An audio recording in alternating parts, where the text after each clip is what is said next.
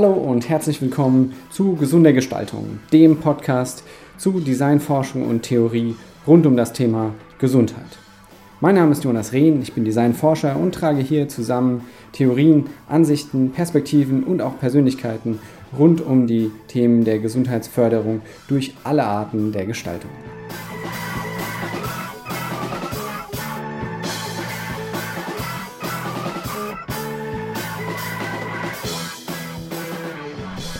Ja, herzlich willkommen zur allerersten Podcast-Folge hier, Gesunde Gestaltung.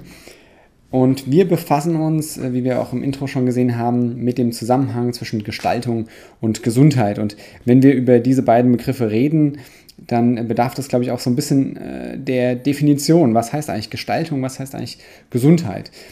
Und eins vorweg, wenn wir hier über Gestaltung sprechen, dann äh, meinen wir eigentlich einen relativ breiten Bereich, nämlich all das, was wir im Grunde mit Service oder Systemdesign meinen, also die Entwicklung auch von immateriellen Strukturen, über ähm, Kommunikations- und Industriedesign bis hin zur Innenarchitektur und Architektur und letzten Endes eigentlich auch zur Städteplanung, zur Landschaftsgestaltung. Denn all diese Bereiche können in unterschiedlicher Weise auf die Gesundheit einen Einfluss nehmen. Das bezieht sich auf das Verhalten von Menschen, die sich damit äh, beschäftigen. Das ähm, bezieht sich auch auf die äh, Gefühle, das Denken und letzten Endes auch einfach physiologische Prozesse, die in diesen Menschen ablaufen, wenn sie sich in einer bestimmten Umgebung befinden oder mit bestimmten Dingen zu tun haben. Und das mag jetzt alles ein bisschen vage klingen oder ein bisschen äh, nicht richtig greifbar, wir werden im Verlauf dieser Podcast-Reihe ähm, das noch ein bisschen genauer unter die Lupe nehmen. Gestaltung hier ist also ein relativ breiter Begriff. Und immer wenn wir den verwenden, dann ähm, meint er auch im Endeffekt diese unterschiedlichen, ähm, eigentlich auch Disziplinen, die hier äh, eine Rolle spielen. Bei Gesundheit ist es so ähnlich. Wir äh, werden hier immer mal wieder den Begriff der gesundheitsfördernden Gestaltung hören. Und ähm, Gesundheitsförderung in diesem Sinne bezieht sich auf diese gesamte Spannweite von Prävention und wer sich äh, damit so ein bisschen befasst hat, ähm, weiß auch, dass Prävention ähm, verschiedene Stufen hat. Wir haben primäre, sekundäre Prävention ähm, und so weiter. Und in dem Sinne ähm, meint hier gesundheitsfördernde Gestaltung alles, ähm, was im Endeffekt Gesundheit aufrechterhält, fördert oder wiederherstellt, indem eben Krankheiten äh, oder auch Symptomatiken reduziert werden. Auch das ist ein Riesenfeld, ähm, was sich natürlich mit unterschiedlichsten oder von unterschiedlichsten Disziplinen auch adressiert wird. Wir haben äh, da auch einen ganzen Boost an Theoriemodellen, die da interessant sind. Ähm, wir werden sehen, dass Salutogenese hier ein wichtiger Bestandteil ist. Ähm, wir werden dann auch mit der salutogenen Gestaltung in Kontakt kommen. also all das äh, meint dieser Begriff Gesundheit im Kontext der Gestaltung. Und ich will direkt so in der ersten Folge mal einsteigen. Ähm, wie kann denn da ein Zusammenhang entstehen zwischen Gestaltung und Gesundheit? Und äh, da will ich mal so die Idee von einem Dreiklang in den Raum stellen. Dreiklang deswegen, weil ich glaube, dass Gestaltung ähm, in drei verschiedenen Rollen oder Funktionen in Bezug zur Gesundheit tritt. Das eine ist Gestaltung als ähm, sozusagen Therapieunterstützung und das ist im Endeffekt das, was wir, glaube ich, weitgehend mit, mit so Begriffen wie Medical Design verstehen. Also Gestaltung ist erstmal hier eine Entwurfspraxis. Ja. Jetzt am Beispiel des Industriedesigns ähm, äh, haben wir einfach ein Produkt, was wir vorfinden, vielleicht, was einfach durch gestalterische Prozesse ähm, optimiert wird oder was einfach auch komplett neu entwickelt werden äh, kann. Also indem eben ein Bedarf äh, besteht oder eine neue Technologie auf den Markt kommt, entstehen neue Möglichkeiten oder werden neue Möglichkeitsräume eben durch äh, auch Designforschung erschlossen und dadurch werden neue Produkte entwickelt oder optimiert. Und das Ganze hat in der Regel in allererster Linie dann erstmal zum Ziel, dass therapeutische oder auch präventive Prozesse unterstützt oder verbessert werden. Das heißt also, es sollen weniger Fehler gemacht werden, Abläufe sollen verbessert werden, schneller äh, werden, die Arbeit soll leichter fallen. Also das sind alles relativ pragmatische Prozesse, die da äh, eine Rolle spielen bei, bei dieser Art äh, oder bei dieser F Funktion der Gestaltung. Und wir kennen das in den klassischen Medical Design Projekten, wo einfach auch ein Interface optimiert wird, dass weniger Fehler entstehen, weil Bedienelemente nicht vertauscht werden. Und da sind so Begriffe wie Ergonomie, Human Factors, Usability, Ähm, das sind alles so äh, Aspekte, die da, die da natürlich eine Rolle spielen. Und da will ich jetzt gar nicht weiter in die Tiefe gehen. Ich glaube, jeder, äh, der jetzt hier zuhört, ähm, hat da eine Vorstellung von, was da eine Rolle spielt. Und natürlich ist in dem Bereich auch die ästhetische Gestaltung im Sinne von so einer formal ästhetischen Gestaltung ähm, eine Rolle, ja, denn letzten Endes hm, werden diese Produkte, die dann gestaltet werden, ähm, ja auch in Kontakt kommen mit Kunden, mit Nutzern, mit Patienten und da spielt ästhetische Gestaltung in ganz vielerlei Hinsicht eine Rolle. Natürlich haben wir es hier mit Kundenakzeptanz zu tun, ja, äh, auch mit Branding, mit Absatzförderung, ähm, also alle Bereiche, die letzten Endes auch in, in diesem klassischen marktwirtschaftlichen Verständnis von Gestaltung ähm, aus einer rein formalästhetischen äh, Perspektive eine Rolle spielen, fallen hier drunter. Also ganz kurz gesagt, um hier nicht weiter auszuholen, eine Rolle ist ähm, im Zusammenhang zwischen Gestaltung und Gesundheit, dass Gestaltung äh, ein Tool ist, eine, eine Entwurfspraxis ist, die Objekte, Prozesse, Verfahren, Systeme optimiert oder neu entwickelt und das Ganze in erster Linie das Ziel hat, die Therapie zu unterstützen. Also Maßnahmen zu verbessern, Fehler zu vermeiden. Und ich glaube, das ist auch soweit, äh, glaube ich, angekommen. Das ist auch im deutschen Designdiskurs immer mal wieder präsent. Da finden wir auch viele ähm, gute Vertreter, auch ähm, sagen wir, deutsche Wirtschaftsunternehmen, die das, die das umsetzen. Bei den anderen Punkten, die ich jetzt darstellen werde, werden wir sehen, dass im deutschsprachigen Raum äh, das Ganze meiner Meinung nach deutlich weniger stark vertreten ist als diese erste Rolle. Denn was wäre das? Gestaltung, und das wäre jetzt die zweite Rolle, Gestaltung kann auch natürlich als Methodik verstanden werden. Ne? Design äh, ist ja in aller Munde mit diesem Schlagwort Design Thinking. Ähm, kaum ein äh, Unternehmen, was nicht in irgendeiner Form agile Methoden anwendet und Scrum Boards entwickelt und Design Thinking ähm, Workshops umsetzt, ähm, ja, Design ist eine Methode und ja, es gibt auch das Health Design Thinking. Das heißt also, Gestaltung ist erstmal nicht nur ähm, reine Entwurfspraxis, sondern es ist auch ein Mindset, es ist eine Herangehensweise, es ist ähm, eine Methodik, die viel auf Iterationen ähm, sich beruft, viel mit Co-Creation, mit partizipativen Prozessen zu tun hat. Und dieses Mindset, diese Herangehensweise, dass man Stakeholder einbezieht in den Prozess, dass man Dinge äh, bewusst in mehreren Schleifen macht, dass man verschiedene Varianten durchspielt und auch ähm, Fehler machen will, um, um besser zu werden, um bessere Produkte zu generieren. Dieses Mindset, das eignet sich auch hervorragend für den äh, medizinischen Kontext. Ja? Und da geht es auch darum, ähm, zum Beispiel äh, biomedizinische Forschung, therapeutische Maßnahmen, medizinische Maßnahmen äh, zu äh, untersuchen und zu überlegen, wie kann man das Ganze optimieren. Auch hierfür eignet sich Design als eine reine Methodik und ja, das muss nicht immer von Designern umgesetzt werden. Wenn wir da zum Beispiel sowas wie äh, die Thomas Jefferson University äh, Klinik in den USA anschauen, das ist eine, ein Universitätskrankenhaus. Und in diesem Krankenhauskomplex, in diesem Gebäude gibt es ein Health Design Lab. Und dieses Health Design Lab, das ist im Endeffekt, muss man sich das vorstellen, wirklich wie ein normales Designbüro mit vielen Post-its, vielen Bastelsachen, mit 3D-Druckern, Whiteboards, alles, was man so in einem ähm, alltäglichen Designbüro vermuten würde. Und dieses Health Design Lab wird bespielt von Klinikern, von ähm, Personen, vom Personal dieser Klinik, ähm, also ähm, äh, Pflegepersonal, medizinisches, therapeutisches Personal, Ärztinnen und Ärzte, die gemeinsam als Team in diesem Health Design Lab aktiv werden, um ihre eigenen Prozesse zu reflektieren, neu zu denken und neue Lösungen zu entwickeln, durchzuspielen und zu verbessern. Und da sehen wir, dass Design auf einmal eine ganz andere äh, Aufgabe bekommt, einen ganz anderen Handlungskontext im Zusammenhang von Design und Gesundheit. Und spannend ist es da auch zu sehen, dass in der gleichen äh, Universität, diese Thomas Jefferson University, die hat das Sidney Kimmel Medical School oder die Sidney Kimmel Medical School, in der ganz normal ähm, Mediziner ausgebildet werden zu Ärztinnen und Ärzten.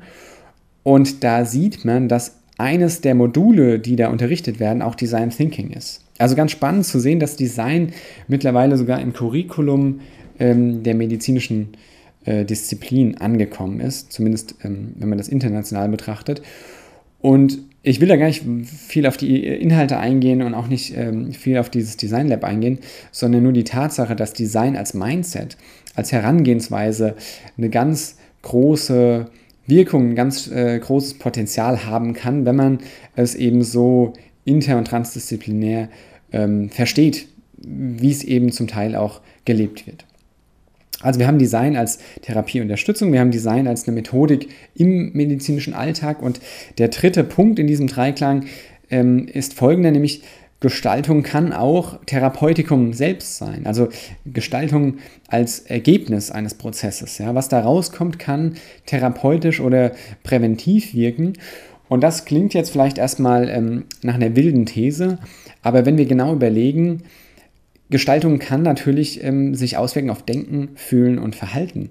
Denn wenn jeder, oder wenn wir uns alle mal überlegen, jeder von uns war wahrscheinlich schon mal in einem modernen Supermarkt und ähm, ich sage es mal so, es gibt kaum einen modernen Supermarkt, bei dem nicht jede Ecke, jeder Lichteinfall in irgendeiner Form gut überlegt ist, um hier eine gewisse Wirkung zu erzielen auf die Konsumentinnen und Konsumenten, die sich da drin aufhalten. Ne? Das hat natürlich immer äh, ein Ziel, dass wir uns da länger drin aufhalten, dass wir mehr ausgeben, dass wir eine höhere ähm, Bindung zu, diesem, zu, der, zu dem Supermarkt aufbauen und viele andere Aspekte. Ähm, da gibt es äh, tolle Bücher, äh, die man dazu lesen kann. Martin Lindström kann ich sehr empfehlen. Brandwashed ist da ein äh, super schöner Einstieg, um zu sehen, wie, wie feingliedrig sozusagen da äh, vorgegangen wird. Und genau diese Herangehensweise sozusagen, dass uns diese Umgebung beeinflusst in unserem Denken, Fühlen und Handeln, ähm, das können wir natürlich auch auf den medizinischen, therapeutischen Kontext übertragen. Und es gibt da so eine eigentlich eine bahnbrechende Studie aus 1984, also das ist fast 40 Jahre her, muss man sich überlegen. Ähm, da hat ein Architekturpsychologe, äh, Roger Ulrich war das, der hat untersucht, wie denn Patienten nach einer operativen Gallenblasenentfernung äh, ähm, oder nach einer Gallenblasen-OP eben ähm, genesen sind. Und ähm, er hat dann zwei Gruppen identifiziert im gleichen Krankenhaus in dem gleichen Zeitraum, nämlich ähm, beide Gruppen hatten gleiche ähm, Symptomatiken ähm, und waren äh, nach der OP eben untergebracht in einem Patientenzimmer. Und der einzige Unterschied zwischen beiden Gruppen war, dass wenn äh, eine Gruppe aus dem Fenster geschaut hat, dann hat sie eben eine Backsteinwand gesehen, eine Hauswand. Und eine andere Gruppe hat mit Blick aus dem Fenster Bäume gesehen, also etwas anderes, in dem Fall Natur. Und was Ulrich hier sehen konnte, war, dass scheinbar nur dieser Ausblick, das war ja der einzige Unterschied, den man wirklich da festmachen kann, dass dieser Ausblick einen Einfluss darauf hat, wie die Patienten da drin genesen. Also wie lange sie im Krankenhaus bleiben, wie viele postoperative Komplikationen es gibt, wie viel Schmerzmittel sie brauchen und vieles andere.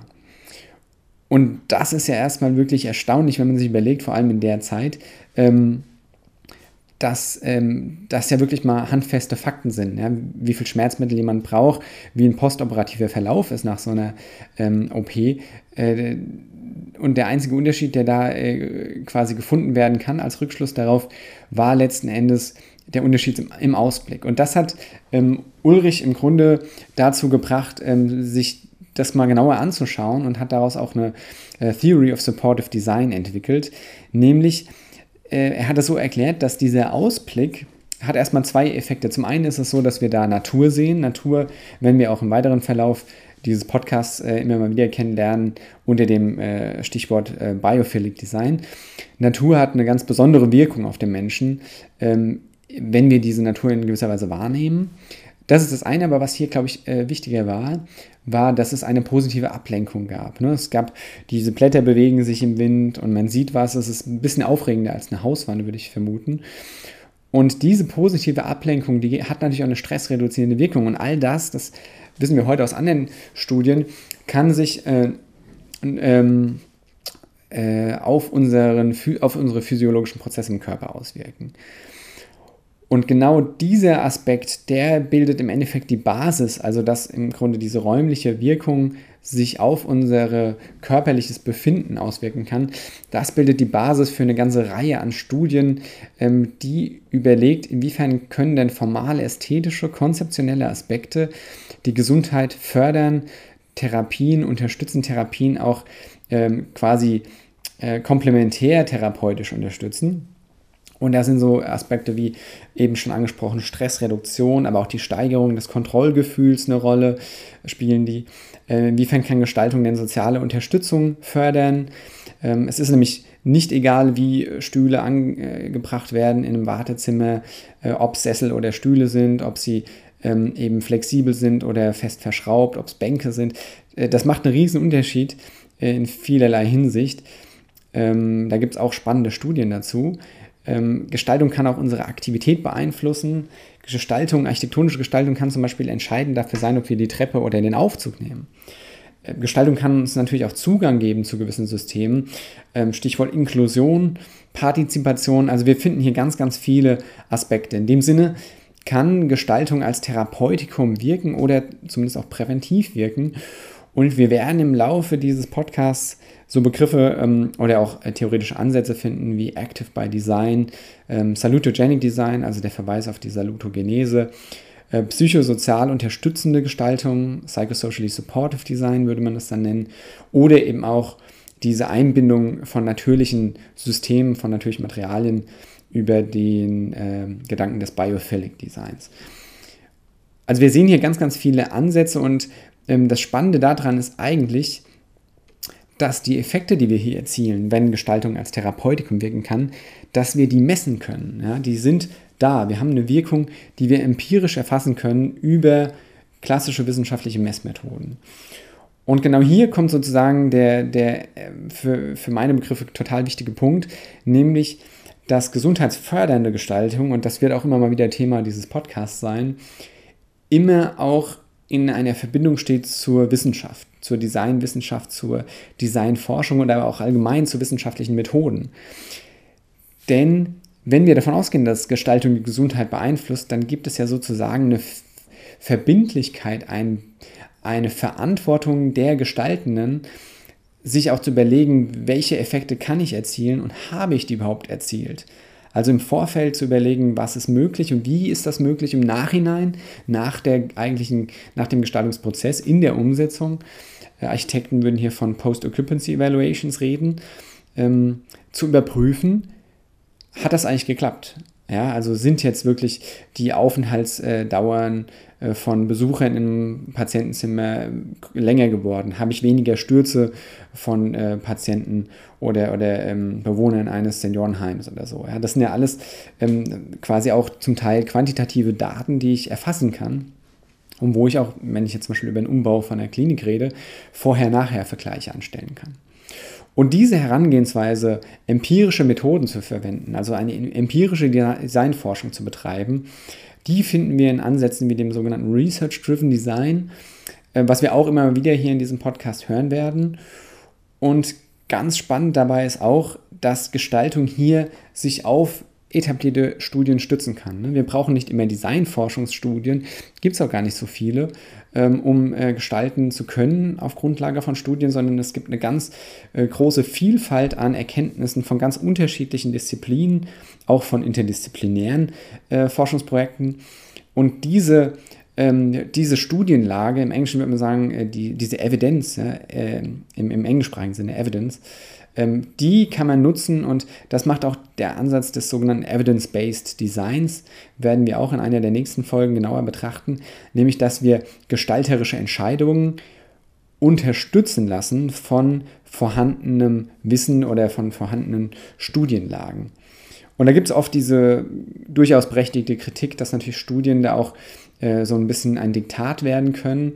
Und genau das gilt es als gute Gestaltende zu, ähm, genau zu beobachten, nämlich äh, wann hilft mir eine Studie bei der Gestaltung, wann hilft sie mir auch weiter in der Konzeption und in der Evaluation und wann ähm, muss ich dann doch ein, sagen wir mal, ein kreatives Fenster aufmachen, um eine ganz neue Lösung erstmal zu erarbeiten. Das ist eine Frage des Designprozesses und ähm, ist mit Sicherheit auch eine der großen Herausforderungen in dem Kontext. Nichtsdestotrotz, Evidence-Based Design ist international ein ganz zentrales Element. Es leitet sich ab von der Evidence-Based Medicine. Also der, man könnte das vage übersetzen ähm, mit dem Begriff evidenzbasierte Medizin. Auch wenn Evidenz und Evidence nicht das gleiche ist im deutschen und englischen Bereich. Ähm, aber wir lassen das mal so stehen. Und ähm, es gibt da so Akteure wie der Center for Health Design, ähm, amerikanische NGO, und die hat ähm, eine Datenbank, das sogenannte Knowledge Repository, äh, in der die ganz, ganz viele Studien und Publikationen ähm, für das Evidence-Based Design bereitstellt oder aufbereitet. Und wer da heute reinklickt, der findet, ähm, ich glaube, Stand heute sind es 4959 Publikationen. Also das ist eine ganze Menge, knapp 5000 ähm, äh, äh, Publikationen, die einem natürlich treffen dann nicht alle auf das jeweilige Projekt zu, aber diese Datenbank, die kann man nutzen, um gestalterische Prozesse zu informieren.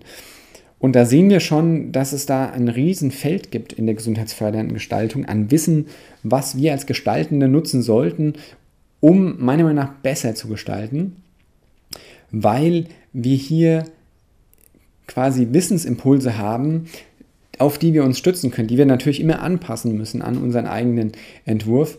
Aber dahinter verbirgt sich natürlich eine, ein Effekt, den wir, den wir nutzen können, wie er auch in ganz vielen anderen Bereichen, Stichwort Konsumentenpsychologie, eben intensiv genutzt werden kann. Und diese, diese beiden Felder, also vorhandenes Wissen über Studien zu nutzen und eigene Forschung im Sinne von Designforschung zu betreiben, das bildet meiner Meinung nach einen ganz wichtigen Punkt in der gesundheitsfördernden Gestaltung ab, nämlich dass Designer und Designerinnen oder Gestalten im Allgemeinen in vielen Fällen, gerade im medizinischen Kontext, ja gar nicht wirklich wissen können, ähm, wie zum Beispiel das Erleben in einer bestimmten therapeutischen Situation ist, weil wir ja zum Glück nicht in dieser Lage sind. Wenn sie sich da ähm, drin befinden, diese Patienten und ähm, Personen, die betroffen sind. Also nicht nur Patienten, natürlich auch äh, andere Stakeholder, ja, behandelnde, äh, behandelndes Personal, auch ähm, Angehörige. Diese Situation ist ja eine hochindividuelle und eine zum Teil ja auch äh, sehr verstörende Situation, wenn wir an die ganzen Krankheitsbilder denken, ähm, mit denen der medizinische Kontext hier zu tun hat. Ähm, dann müssen wir uns ja eigentlich von außen her, eigentlich mit einer großen Demut an dieses Feld wagen und versuchen eben objektiv und ähm, valide dieses Feld zu betrachten. Und dafür eignen sich eben super gut wissenschaftliche Methoden. Und meiner Meinung nach ein Punkt, der da super schwierig ist, und ähm, da werden wir auch in einem anderen Podcast nochmal intensiver drauf eingehen, ähm, der uns als Gestaltende immer wieder herausfordert, ist, dass manchmal die optimale Lösung, jetzt mal so in Anführungsstrichen gesprochen, die optimale Lösung, die muss nicht immer meinen persönlichen ästhetischen Maximen entsprechen. Und das ist eigentlich der große ähm, Knackpunkt dabei, denn als Gestaltende, ich glaube, ich weiß nicht, ob es in allen Bereichen gleichermaßen der Fall ist, aber Gestaltende leben natürlich auch von einem guten Portfolio. Ja? Büros müssen auf ihrer Website darstellen, was sie Tolles machen. Ähm, viele Wettbewerbe arbeiten über eine sehr visuell orientierte ähm, äh, Kommunikation. Und wenn wir dann aber eine Lösung erarbeiten, zum Beispiel für Felder wie ähm, Geriatrie oder Psychiatrie, wo es ganz spezifische Anforderungen gibt von der Zielgruppe, äh, die vielleicht dann zu ästhetischen ähm, Ergebnissen führt, die ähm, nicht unseren eigenen Vorstellungen entsprechen und vielleicht auch gar nicht so dieser, ich sage jetzt mal vorsichtig, der Design Avantgarde entsprechen und in dem Sinne dann auch äh, von der rein visuellen Ebene nicht so portfoliotauglich sind, dann ist äh, die Gestaltung, dann sind Gestaltende in der Hinsicht dann manchmal auch in der Zwickmühle durchaus. Und da bedarf es meiner Meinung nach einer äh, deutlich intensiveren Beschäftigung mit diesem Feld. Was kann eigentlich Gestaltung? Wie wirkt Gestaltung? Und wie argumentiere ich denn jetzt eine bestimmte Maßnahme, die vielleicht 90 Prozent der Bevölkerung ähm, für salopp formuliert nicht schön findet, aber die 10%, um die es mir hier geht, oder die 1% oder die 0,3%, die, denen hilft das. Vielleicht finden die es noch nicht mal schön, aber ein bestimmter Aspekt, den ich erreichen will, den erreiche ich über diese gestalterische Maßnahme und das ist sozusagen der eigentliche Effekt, den ich, äh, oder die Grundlage des Effektes, den ich erzielen will. Und genau da fängt oder äh, da ist sozusagen der, der, der, die Schwierigkeit in der gesundheitsfördernden Gestaltung äh, zu sehen, gerade von einem formal-ästhetischen ähm, Ansatzpunkt hier. Aber wir sehen, das ist ein riesiges Feld mit ganz, ganz vielen Baustellen von äh, Technik und, ähm, und pragmatisch orientierten Herangehensweisen über äh, methodischen und prozesshaften Überlegungen, ähm, äh, Mindset-Überlegungen, äh, woher kommt eigentlich Kreativität, wie, wie äh, nutzen wir Kreativität in einem Kontext äh, wie medizinische Versorgung, ähm, die ja auch sehr streng gebunden ist an ganz äh, formale Vorgaben und letzten Endes, wie kann Gestaltung auch einfach therapeutisch wirken. Ein, wie ich finde, super spannendes Feld, was eine enorm hohe Relevanz hat für alle Bereiche der Welt. Und mit einigen dieser Themen werden wir uns also in diesem Podcast beschäftigen und ich hoffe, ähm, ihr seid alle dabei. Äh, ich freue mich auf die folgenden Folgen und ähm, wer hier Ideen hat, auch äh, zu Input, Fragestellungen ähm, oder auch äh, ganz konkrete Themen, die mal behandelt werden sollen, kann mich gerne kontaktieren. Und ähm, bis dahin äh, freue ich mich auf euren Input.